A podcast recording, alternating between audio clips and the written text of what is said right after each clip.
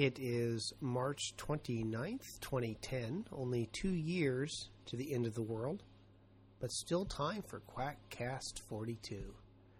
Literature Update Il Bono, Il Brutto, Il Cattivo.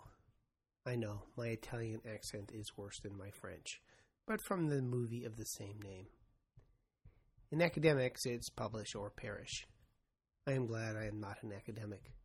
I just have to read the medical literature, not produce it, which is good, as I really had my Peter Principle moment when I tried my hand at research as a fellow. If there was a way to screw up a project, I found it. But thank goodness, there are people who do clinical research and churn out papers, some good, some bad, and some ugly, ugly, ugly. None of my podcasts are, of course, definitive. They are my best effort to synthesize the literature of the time. But studies keep on a coming, and occasionally I need to update the information in the podcast as papers are published that add to the oeuvre of a past topic. See, my French is better. So let's start with the literature, and we'll start with the good. First up, the notorious placebo effect. I have argued in Quackcast 5 and elsewhere that there ain't no such thing as the placebo effect for any meaningful physiologic process that has an objective endpoint. The best you can say for the placebo effect is that it decreases the perception of pain more or less to the degree as your mommy kissing your boo boo and probably has the same mechanism. I don't believe in the placebo effect with the words believe in air quotes. See?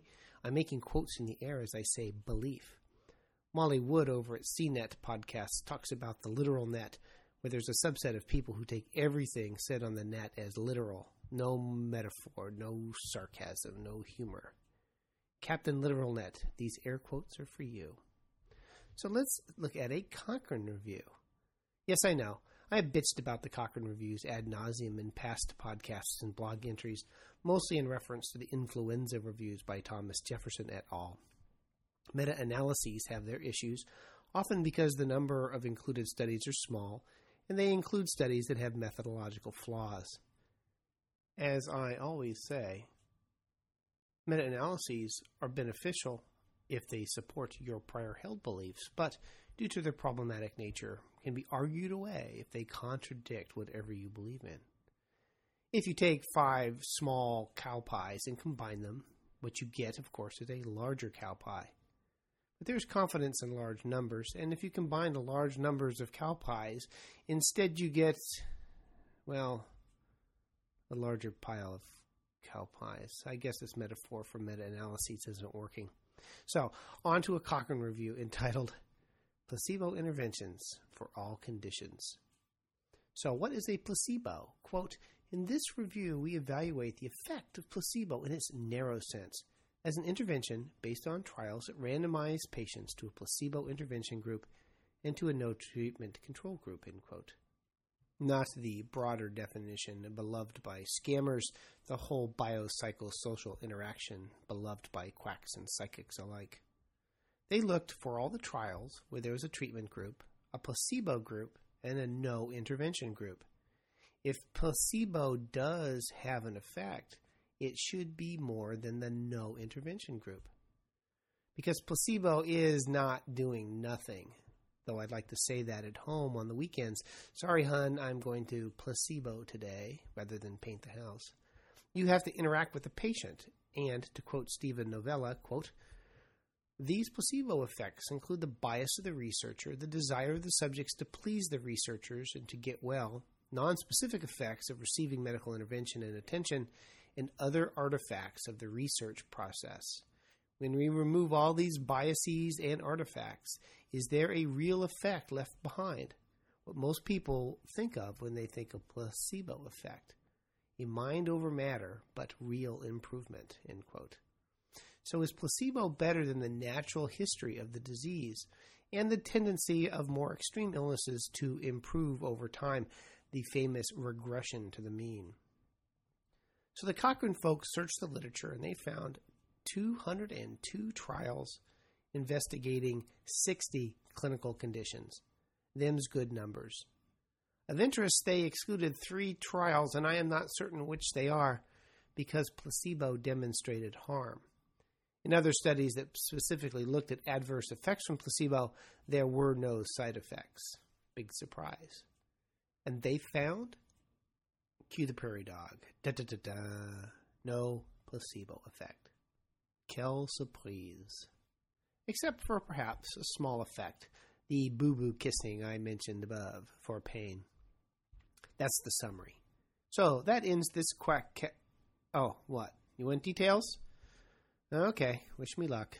Like all meta analyses, the statistical manipulations turn me into a Mr. Gumby. My head hurts.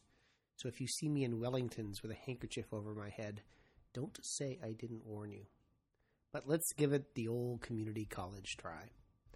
They evaluated the effect of placebo on 14 different parameters including type of placebo, type of outcome, blinding of observer, blinding of patients and treatment providers, concealment allocation, risk of bias, information to patients, and more.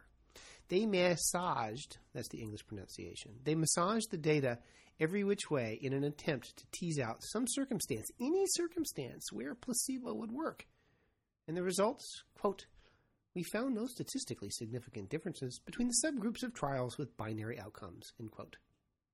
As is often the case with the Cochrane reviews, the reviewers were less than impressed with the quality of the studies, with only 16 of 202 trials having little risk of bias. They're a picky bunch, the Cochrane reviewers. I wonder if any of them ever found a wife or husband who measured up. This, by the way, is the bane of all scam trials. It is hard to do quality studies that remove potential bias so that neither the investigator nor the patient is aware of the intervention. They looked at the overall relative risk from placebo. If the relative risk is 1, there is no difference between two groups. The overall pooled effect of placebo was a relative risk of 0.93. The pooled relative risk for patient reported outcomes was 0.93 and for observer reported outcomes, 0.93. Go 0.93. So the overall placebo effect is close to nothing. Quote, we found no statistically significant effect of placebo interventions in four clinical conditions that have been investigated in three trials or more pain, nausea, smoking, and depression, but the confidence intervals were wide. End quote. Pain is, of course, the tricky one, given that the measurement is always subjective. And for something that is entirely subjective, if you say you are better, are you not better? If the tree falls in the forest and no one is around to hear it, does it make a sound? It does. Bob and Ray proved that. But pain remains a tricky question. Quote, the effect of pain varied considerably, even among trials with low risk of bias in 158 trials with continuous outcomes with 10,000 plus patients, there was moderate heterogeneity and considerable variation in the effects between small and large trials. Trials? Trials. End quote. They compared the trials concerning pain using the standard mean difference. Pain trials use different scales to measure pain, making comparisons between trials difficult. The standard mean difference is an attempt to overcome this problem. According to the Cochrane site, quote, we have several trials assessing the same outcome, but using different scales. We use a standardized mean difference, SMD, to convert all outcomes to a common scale measured in units of standard deviations. But what is the interpretation of the standardized mean difference? That is a good question and one that troubles statisticians and healthcare decision makers. And then they don't give an interpretation that I understand. So what the hell is the standardized mean difference? The bottom line is the closer to zero, the less the difference. The farther from zero, the more the difference. As the review says, a negative value indicates a positive effect of the placebo intervention. Medium would be 0.5, a small effect would be 0.2, a large effect would be 0.8. Quote, we found an overall effect of placebo treatments, standardized mean difference, negative 0.23. The SMD for patient reported outcomes was negative 0.26, and for observer reported outcomes, minus 0.13. End quote. Note the effects were slightly greater when there wasn't a patient evaluating the outcome. Key to all studies you cannot believe what the patient tells you, especially if they say that, well, acupuncture helped. If you read the quack nostrum placebo studies carefully, it is common for those who thought they were receiving the quack nostrum to have better effects than those who thought they were receiving placebo, regardless of which arm they were randomized to. Quote, we found an effect on pain, SMD minus 0.28, nausea, SMD minus 0.25, asthma, minus 0.35, and phobia, minus 0.63. The effect on pain was variable, also among trials of low risk bias. Four similarly designed acupuncture trials conducted by an overlapping group of authors reported large effects, SMD 0.68, whereas three other pain trials reported low or no effect, SMD minus 0.013. The pooled effect on nausea was small but consistent. End quote. How small? The pooled SMD was minus 0.25. And for those that used a 100 millimeter visual scale of nausea, the decrease in nausea severity was 7 millimeters. Yep, small, teeny weeny, and almost certainly clinically irrelevant. Tell me, if you were 97 on the nausea scale, would decreasing it to 90 really be all that much better as you hover over the porcelain hoping to vomit and end your misery? I don't think so. Quote, the effects of phobia and asthma were uncertain due to high risk of bias. Not surprising, as all the phobia studies combined had a grand total of 57 patients, and concealment of allocation was unclear, i.e., patients knew if they were receiving placebo or not. Asthma sufferers had the same issues with only 203 patients, uncertain blinding, and most of the placebo effect coming from one study, which is often the case that there's one study that has more impressive data that skews the entire meta analysis. Quote, there was no statistically significant effect of placebo interventions in seven other clinical conditions investigated in three or more trials smoking, dementia, depression, obesity, hypertension, insomnia, and anxiety. Come to think of it, all my patients have those. But confidence intervals were wide, end quote. Meta regression analyses showed the larger effects of placebo interventions were associated with physical placebo interventions, i.e., sham acupuncture, patient involved outcomes, patient reported outcomes, and observer reported outcomes involving patient cooperation, small trials, and trials with explicit purpose of studying placebo. Larger effects of placebo were found in trials that did not inform the patient that the possible placebo intervention. End quote. A nice way of saying that the worse the methodology, the better the placebo effects. But the more the patient is involved with the subjective outcomes, the better the effect of a placebo. And the less they know about the placebo, the less well it functions. Also, quote, larger effects of placebo were also found in the trials that falsely informed patients that the study compared two active treatments with no treatment. Again, the more the patient was involved with the outcome and treatment of the placebo, the greater effect. In the author's final conclusions, quote, we did not find that placebo interventions have important clinical effects in general. However, in certain settings, placebo interventions can influence patient reported outcomes, especially pain and nausea although it is difficult to distinguish patient reported effects of placebo from biased reporting. Hmm. Very, the effect on pain varied even among trials with a low risk of bias, from negligible to clinically important. Variations in the placebo were partly explained by variations in how trials were conducted and how patients were informed. End quote. It's no better than your mama kissing your boo boo. In the discussion, they say, quote, however, our findings do not imply that placebo interventions have no effect. We found an effect in patient reported outcomes, especially on pain. Several trials of low risk of bias reported large effects of placebo on pain, but other similar trials reported negligible effect on placebo, indicating the importance of background factors. We identified three clinical factors that were associated with high effects of placebo physical placebos, patient involved outcomes, and falsely informing patients that the trial involved the comparison of two active treatments and no treatment. End quote. So I guess if you're treating a patient and you want a placebo effect, it's important to lie to them. So I stand by my podcast. There ain't no real effect of placebo for any real physiologic process, except perhaps a modest effect on pain. And I, for one, will stick with ibuprofen. My mother lives too far away to make my injuries all better with a kiss.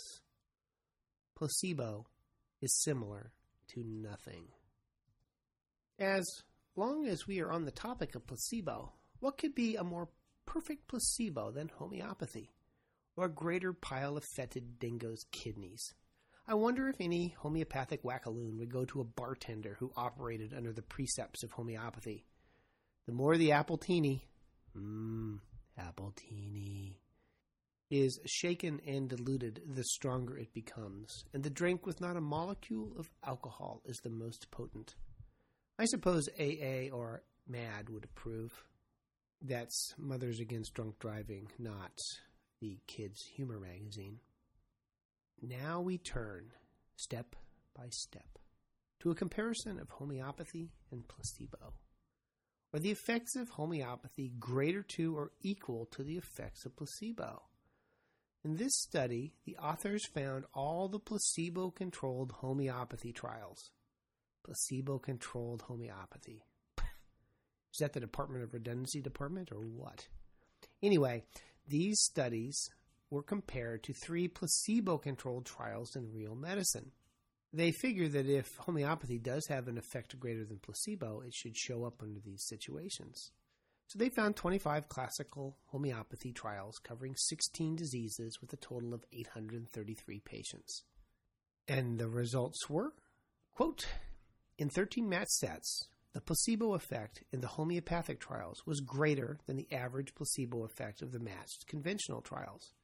In 12 match sets, it was smaller. Considerable differences in placebo effects, defined as a 5% difference at minimum, was found in 10 match sets in favor of the homeopathic trial and in 9 match sets in favor of the conventional trials. On average, 1.6 homeopathic trials had larger placebo effects than the conventional trials. This hardly exceeds the number of 1.5 trials expected under the null hypothesis. Consequently, no difference in placebo effects could be found. End quote. So, to get to their conclusion, placebo effects in randomized clinical trials on classical homeopathy did not appear to be larger than placebo effects in conventional medicine. Unquote. So now we can conclude that the effects of homeopathy is equal to the placebo effect. Here's some logic. So, since homeopathy is similar to placebo, and placebo is similar to nothing, then homeopathy is similar to nothing. We have a new law of similars. Yeah, I know it's something closer to the communicative law, but that's my new law of similars. Hahnemann, take that. And now for something slightly different. As Mahatma Gandhi so famously put it, love the golf, hate the golfers. I really enjoy playing golf, but golfers are, by and large, a subset of the worst that the United States has to offer. Don't get me started. And golfers are gullible. Copper and magnetic bracelets seem to be particularly popular in a sport dominated by old people with arthritis exacerbated by lousy swing mechanics. You think Charles Barkley has a funny swing? He has nothing on some golfers. No wonder their joints ache. And it doesn't help that Arnold Palmer apparently shills for a magnetic bracelet. He has a favorite one, don't you know? Some of the bracelets I found on the interwebs were really, actually, aesthetically well designed but do they have therapeutic effects? Next up, therapeutic effects of magnetic and copper bracelets and osteoarthritis, a randomized, placebo controlled crossover trial. In this study, they had 45 people, small numbers, with osteoarthritis of greater than eight weeks duration. They then wore either a commercially available magnetic wrist strap, a weekly magnetic wrist strap, a demagnetized wrist strap, and a copper bracelet for four weeks, and switched bracelets every four weeks so that over the 16 weeks of the study, everyone wore each bracelet for four weeks. The first three bracelets were identical, the copper bracelet was physically different. While they tried to make sure that the patients were blinded to what they had, always an issue in studies of magnets when there is metal nearby. They do not mention in the study whether or not the patients believe they had magnets or not. And when they had the copper bracelet, they knew they did not have a magnet. And so, over a 16 week period, each participant wore each bracelet for four weeks. They kept track of pain, stiffness, and physical function using standardized assessment tools. The result? The magnet, the weak magnet, and the fake magnet all had a mild improvement in all their scores. Now, when you make multiple measurements over time on people, often there is an outlier, one spike of data that looks significant but is usually just the splatter you get when you do studies, the effect of randomness. Read The Drunkard's Walk for a more detailed explanation on how randomness rules our lives and can look significant.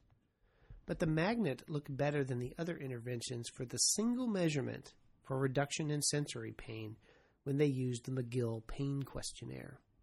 And I bet if the study were to be repeated, one would probably find a different spike of significant information in the seemingly random data. Everyone got worse when they got the copper bracelet, when they knew they did not have a magnet. So, what is the conclusion from the authors?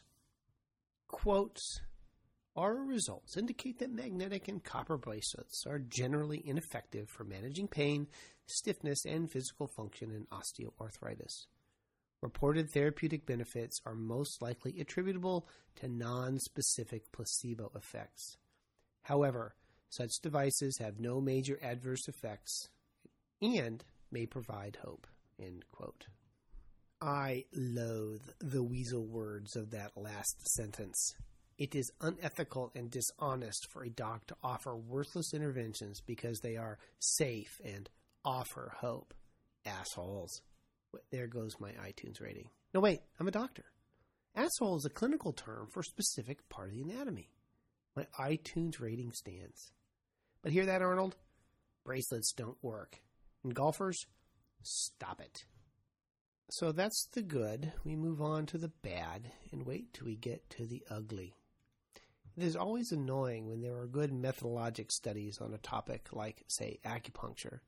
And then, after the good studies are published, researchers go backwards in their methodologic approach and waste time and money on a clinical trial that has inferior methodology. Recent studies have demonstrated that it is not too difficult to do a placebo controlled acupuncture. All it takes is twirled toothpicks in place of the needle to fool the patient into believing they are getting needled and by the way, get superior results with less complications. So, why do a study without legitimate, fake, I love that combination of words, acupuncture? I suppose because they can. Enter Acupuncture for Depression During Pregnancy, a randomized controlled trials. The two lead authors had published a prior study in 2004 comparing eight weeks of active acupuncture versus active control acupuncture versus massage in 61 pregnant females. Pregnant males are excluded, damn their sexist ways, for eight weeks and found acupuncture superior to massage for depression. So they did a bigger study 150 pregnant women, again excluding pregnant men, bastards, who were randomized to acupuncture specific for depression acupuncture not specific for depression, or prenatal massage.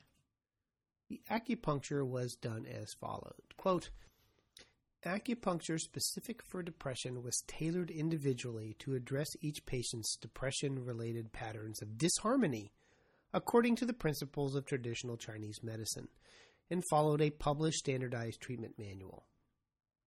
Acupuncture not specific for depression was also standardized and needles were inserted in real acupuncture points that did not address depression relevant patterns of disharmony, according to traditional Chinese medicine. In both treatments, points needled varied by person and by treatment week, and the points that were either forbidden or advised to use with caution during pregnancy were excluded. I wonder what those points would be. Don't stick them in the uterus? The reference is to a textbook I cannot access. But no fake acupuncture.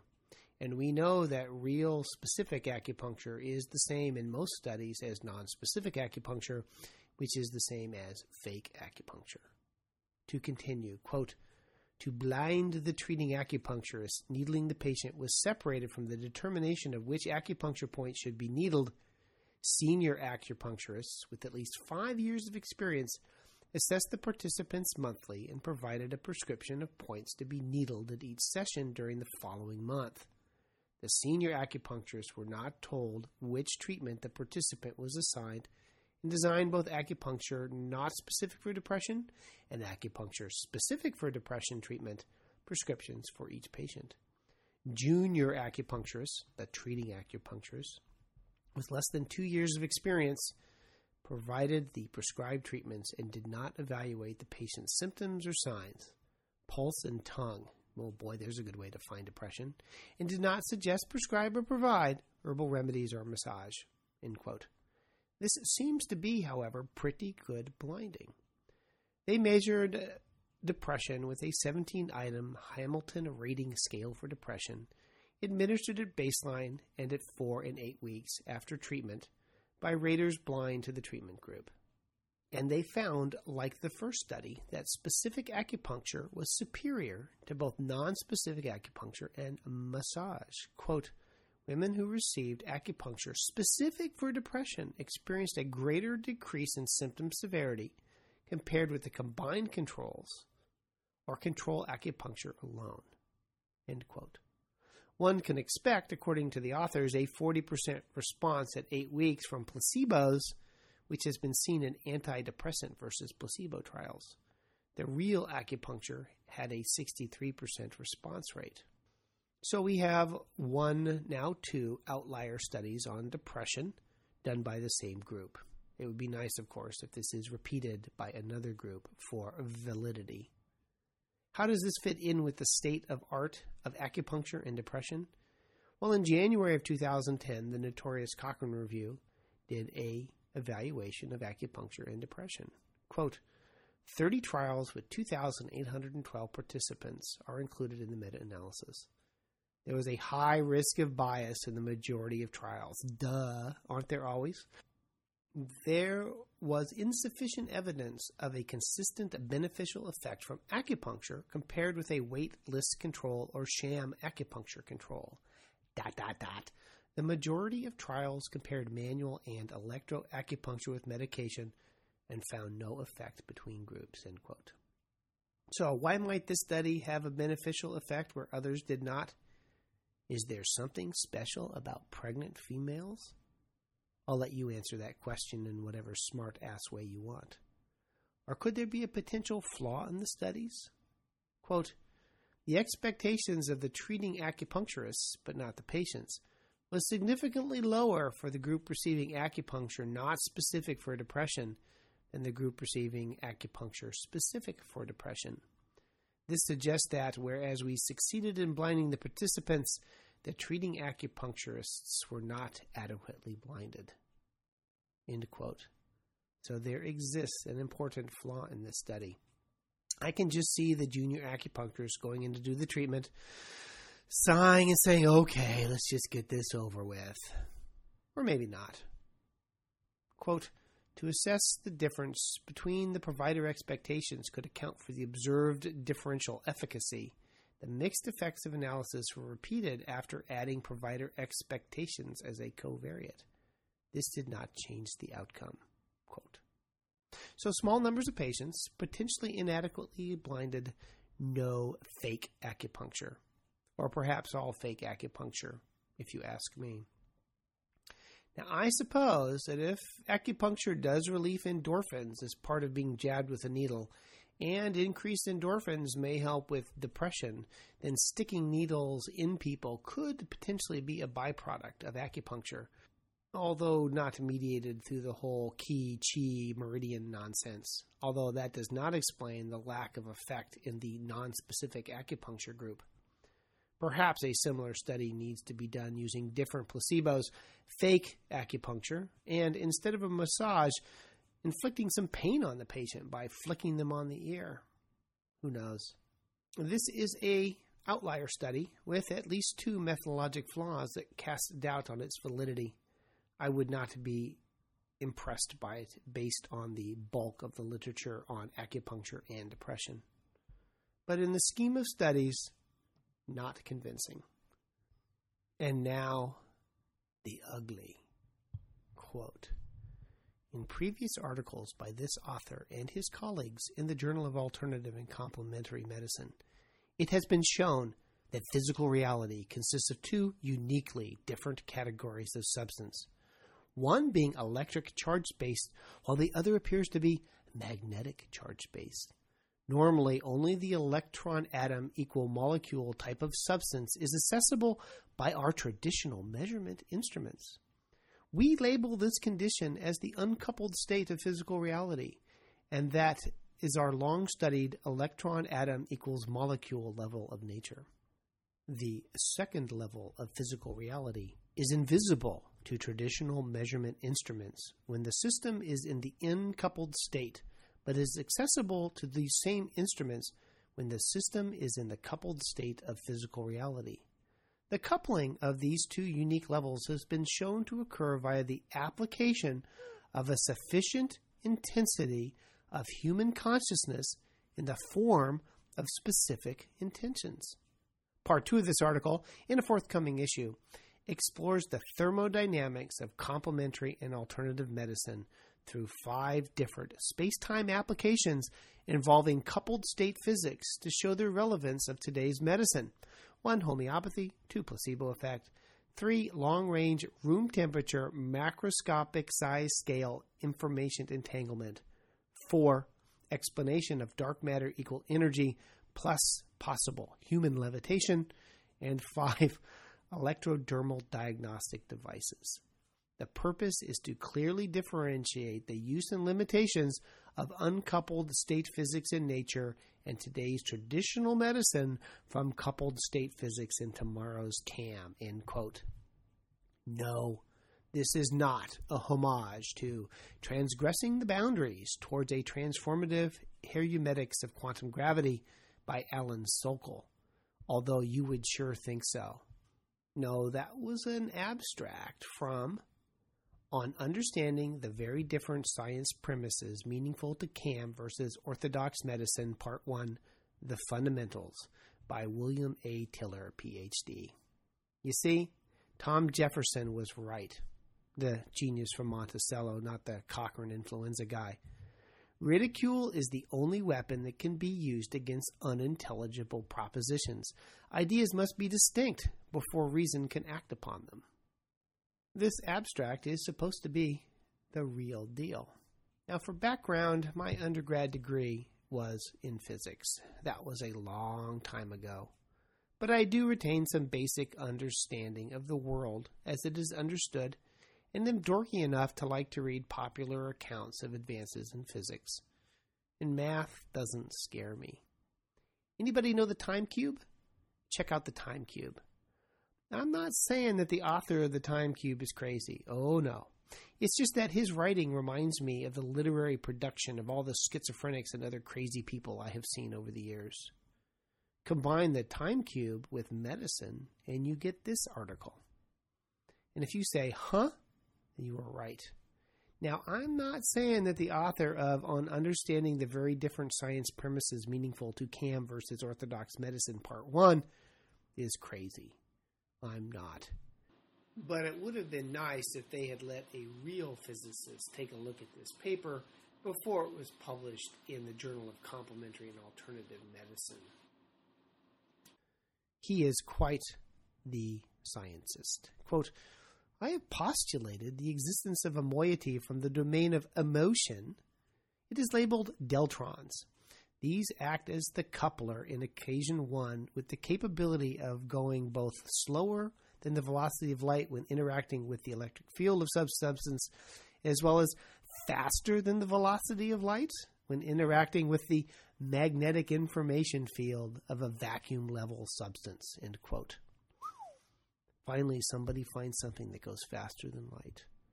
What happens if your warp drive is busted? Quote, I have identified a third unique category of substance from the domain of emotion, an even higher dimensional level, but within physical space. Unquote. This guy is quite the discoverer. And he has this odd table where he compares and contrasts the two worlds the physical direct space and time and his opposite world of conjugate physical reciprocal space time. He has in the real world electric monopoles contrasted with magnetic monopoles. He has allopathic medicine contrasted with homeopathic medicine. He has positive mass with negative mass. He has velocity less than the speed of light contrasted with velocity greater than the speed of light. He has positive entropy uh, contrasted with, hey, negative entropy. He has electromagnetism contrasted with magnetoelectrism. And he has gravitation contrasted with levitation. There are more there on his compare and contrast list. I bet in his alternative dimension, Spock has a goatee. There's so much in this paper. Every sentence requires a snort of derision. But from the discussion, quote, the main point that this author has been trying to make with this article is that the traditional medicine and CAM build their practices on two very different aspects of science, and they both need to understand that. I and my colleagues' experimental and theoretical research of the past decade have delineated these differences. That there are at least two unique levels of physical substance, not just one, occupying the same general space in our physical bodies, but normally they are minimally interactive with each other. This leads to our normal uncoupled state of physical reality, the human acupuncture meridian equal chakra system functioning in the coarsest level of the physical vacuum in the space between the fundamental electric particles that make up our electric atoms and molecules, is at the coupled state of physical reality. Using intention host devices, one can macroscopically condition a space the measuring equipment contained within that space, and to some degree, humans occupying that space to the coupled state wherein the two uniquely different kinds of physical substance begin to significantly interact with each other, and the normal uncoupled state of physical reality is the material medium addressed by most orthodox medicine, while the partially coupled state of physical reality is the material medium addressed by most of CAM the theoretical construct invented by this author to understand the seemingly strange behavior of inorganic, organic, and living materials present in the coupled state of physical reality when human consciousness is utilized is as a significant experimental variable. Consists of two reciprocal subspaces, one of which is a space-time d space, while the other is a wave domain r space with some higher level dimensional coupler substance activated, blah, blah, blah. He goes on. And you read it thinking, is he making any sense? What's he trying to say? I really can't figure it out. I know my puny little walnut sized brain is unable to comprehend the enormity of this unique description of reality. In the end, however, it seems to be an attempt at the physics of the secret that human consciousness, just by wishing it, will make it so. I can hardly wait for part two. So, we are done with Quackcast number 42. If you want to find more about my expanding multimedia empire, go to moremark.squarespace.com where you will find all things Mark Crislip because the world needs more Mark Crislip. Otherwise, please go to iTunes and write me glowing reviews. And until the next Quackcast, stay healthy, my friends, and drink something better than Dos Equis.